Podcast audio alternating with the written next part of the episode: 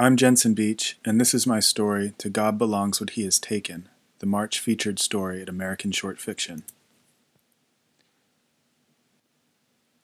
Marie buys her morning coffee at the convenience store on the corner of her block. One of the men who works there is named Ahmed. He is Iraqi. When he laughs, which he does often, his enormous belly shakes. She likes Ahmed. She's been buying her coffee from him since she lived on this block, almost two years. In a week, the sale on her apartment, her first, will be final, and she and her daughter Tuva will move in with Lennart. Marie has been marking this change by counting down the days until she will no longer buy her coffee from Ahmed's store. Lennart's grandfather died two weeks ago, and Lennart inherited the big apartment on Kungsholmen. There was room for all of them. Sometimes Lennart says he wants children of his own, but Marie isn't sure she wants to go through raising another child. Counting the years she was traveling and Lennart was abroad with work and they were not together, she and Lennart have been in love, more or less, for 15 years. It's a very cold Monday in April. She goes to the store to buy her coffee on her way to work. She purposefully avoids the pastries aligned in neat rows in a glass case near the register. Her hands are cold and her fingers ache. She wraps her hands around the warm cup. There's a new man behind the counter whom she has never seen before. This new man is not as old, nor is he as fat as Ahmed. He does not have the same kind eyes or funny toothy smile. Where is Ahmed? she asks the new man. You haven't heard, he says. No, she says. Ahmed died on Saturday, he says. To God belongs what he has taken. He points to his chest. Heart attack. Marie touches her fingertips to her throat. Oh no, she says, I'm so sorry. Just above the man's left nipple, the outline of which she can see very clearly beneath his shiny red shirt, he is wearing a name tag that reads Ahmed. Below that, the name of the store in tight embroidered circles. This must be Ahmed's son, she thinks. Were you, she says, I mean, are you related to him? I'm so sorry, she says before he can answer. No, no, no, the new Ahmed says. I only work here. He smiles. Marie smiles back. Then the man turns serious. He appreciated all his customers, he says. It's a strange thing to say, and the way he says it sounds rehearsed and stiff. I liked him too, Marie says. She tries to pay for her coffee, but Ahmed puts his hands palm down on the counter. Thank you, he says. The doorbell jingles and a new customer enters the store. It's another regular, a woman Marie recognizes. Marie is struck by a sentimental jolt. He's dead, she nearly says, nearly takes the woman by the arm. He's gone. It's the sort of tidy, packaged emotion one sees on television or in films, nothing more than a suggestion of real emotion.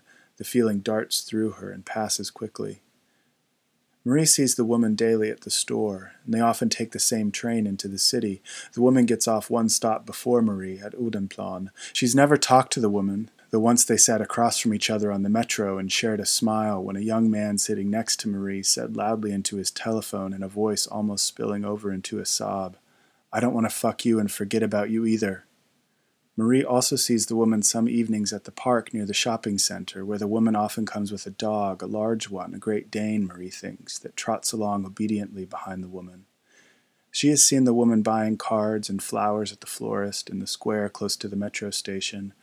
She's never seen the woman with a man, nor another woman for that matter, but she has seen the woman arm in arm with a much older woman at the pharmacist, at Systembolaget, at the post office, once at the supermarket. Marie has imagined a life for the woman, of course. Aging mother, no children, good job, civil servant perhaps. She travels frequently to places Marie has always wanted to visit, countries that are warm in winter, Chile, Vietnam, or Papua New Guinea. Marie is standing in the way of a third customer who, she sees as she follows Ahmed's gentle nod, is trying to pay for a bottle of water. Excuse me, this third customer says. Sorry, he says, and pushes politely past Marie to the counter. Perhaps they even look alike, this woman and Marie. Marie watches the woman at the coffee station. The woman turns to retrieve the milk from the cooler. In profile, they are different. The woman is far more delicate faced than Marie is. She is taller, broader across the shoulders, but even in the coat she is wearing, obviously thin, thinner than Marie. The woman is pretty and in spite of herself, Marie feels a little embarrassed to compare herself to the woman. The third customer takes his change from Ahmed. He stiffly places the bills in his wallet and the coins in the coin pocket on the front of his wallet. By the time he has finished this, the woman has approached the register to pay for her coffee. The train Marie has planned to take leaves in 10 minutes. It's an easy walk to the station, and she prefers to wait here where she can shorten her time spent in the cold. The outdoor platform is raised, and the wind, directed by rows of tall apartment blocks on either side, whips and stings its way from one end of the platform to the other. Marie moves close to the door but does not leave. Outside, there is still ice and a thin dusting of snow in the shadows. She's going to miss this neighborhood. It has been good to her and to her daughter. Her father thinks she's making a poor decision moving in with Lennart. She's crazy to sell her place and get out of the real estate market. Every time they speak, he tells her this. Reinvest whatever money you make on the sale. Buy a new apartment with Lennart, a house maybe. It's silly to work so hard for something and then give it up just like that. He often frames his concern for her personal life in economic terms. In truth, she appreciates his advice, though she tells him, as often as he offers it, that she is old enough to make her own decisions. This is what she is supposed to say, and so it is what she says, though she wishes she more often did what she wanted rather than what was expected. Marie hears the woman say, I'm sorry to hear that. Ahmed was a sweet man. He appreciated all of his customers, Ahmed says, and as he did with Marie, refuses to take the woman's money. As the woman passes Marie, they share a crisp smile. Marie steps out into the bitterly cold morning after the woman. It's a bright, clear day, a winter day, even though it's already spring. Marie slows her pace to follow the woman. There's a fast moving line at the turnstile, and they arrive at the same time. Marie indicates with a hand that the woman should go ahead. The woman retrieves a Metro newspaper from the vending machine and continues down the platform until she stops near the midpoint. It's crowded here in the mornings at the middle of the train and not ordinarily where Marie waits. Today she does. The woman unfolds the paper and begins to read, shakes in the wind the top of the pages folding over her hand. She tries to snap it back into shape, but finally gives up and tucks the paper tightly between two slats on a wooden bench. That was very tragic, Marie says, surprising herself. She wants to introduce herself to the woman, lay bare the wonder between them, the way their lives have orbited so closely for so long, and now, tragically, but not overwhelmingly so, they have met here at the occasion of the death of such a kind man. This is something they share. She wants to talk with the woman, Ask about what sort of life, if any, the woman might have imagined for her. Would the woman have conjured up Lennart or Tuva? By some indefinable ability to see patterns and cause and reason where there may be none? Would she have guessed at any of the details of Marie's life? How much of another's life can we rightly assume when it is seen only in passing? The woman looks at Marie, and it occurs to Marie that the woman does not know that she has also been told about Ahmed's death, and also that she may assume that Marie was referring to the newspaper and the wind and the paper's current place on the wooden bench. I'm sorry, the woman says. Ahmed, Marie says, the man who owns the shop, he died. Right, the woman says. Marie feels her disappointment in the woman's lack of sadness plainly in her chest. It's a hollow feeling, not physical exactly, but tightly woven inside her body. I was sorry to hear that. Do you know how it happened? Marie hesitates, brightens at the opportunity of the woman's question. Heart attack, she says, a little too hopefully, and takes a step closer to the woman. That's terrible, the woman says. He can't have been very old. To God belongs what he has taken, says Marie. I suppose, says the woman, blinking.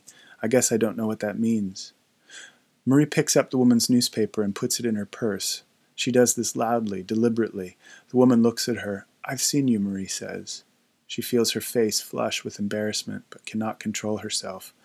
I beg your pardon, the woman says. With your mother, Marie says. I've seen you with your mother. That woman, is that your mother? Once, when Marie was a child, she pinched her sister as hard as she could until her sister began to cry. The woman looks at Marie with a strange expression, turns her body to face Marie, and says, My aunt, actually. She looks like you, Marie says, or you her, rather. The woman stares at Marie. In the woman's face, Marie can see as clearly as if the woman had spoken the words out loud that the woman is scared of her. Marie smiles at the woman and turns away from her. This is the polite thing to do, she thinks, the proper thing. A man pushing a baby carriage is pacing back and forth along the platform. He has passed twice already. The baby is crying, and the man is obviously nervous about this. He stops not far from Marie and puts a hand in the carriage, firmly rocking the baby side to side. Shh, he says. There's nothing wrong. Be quiet.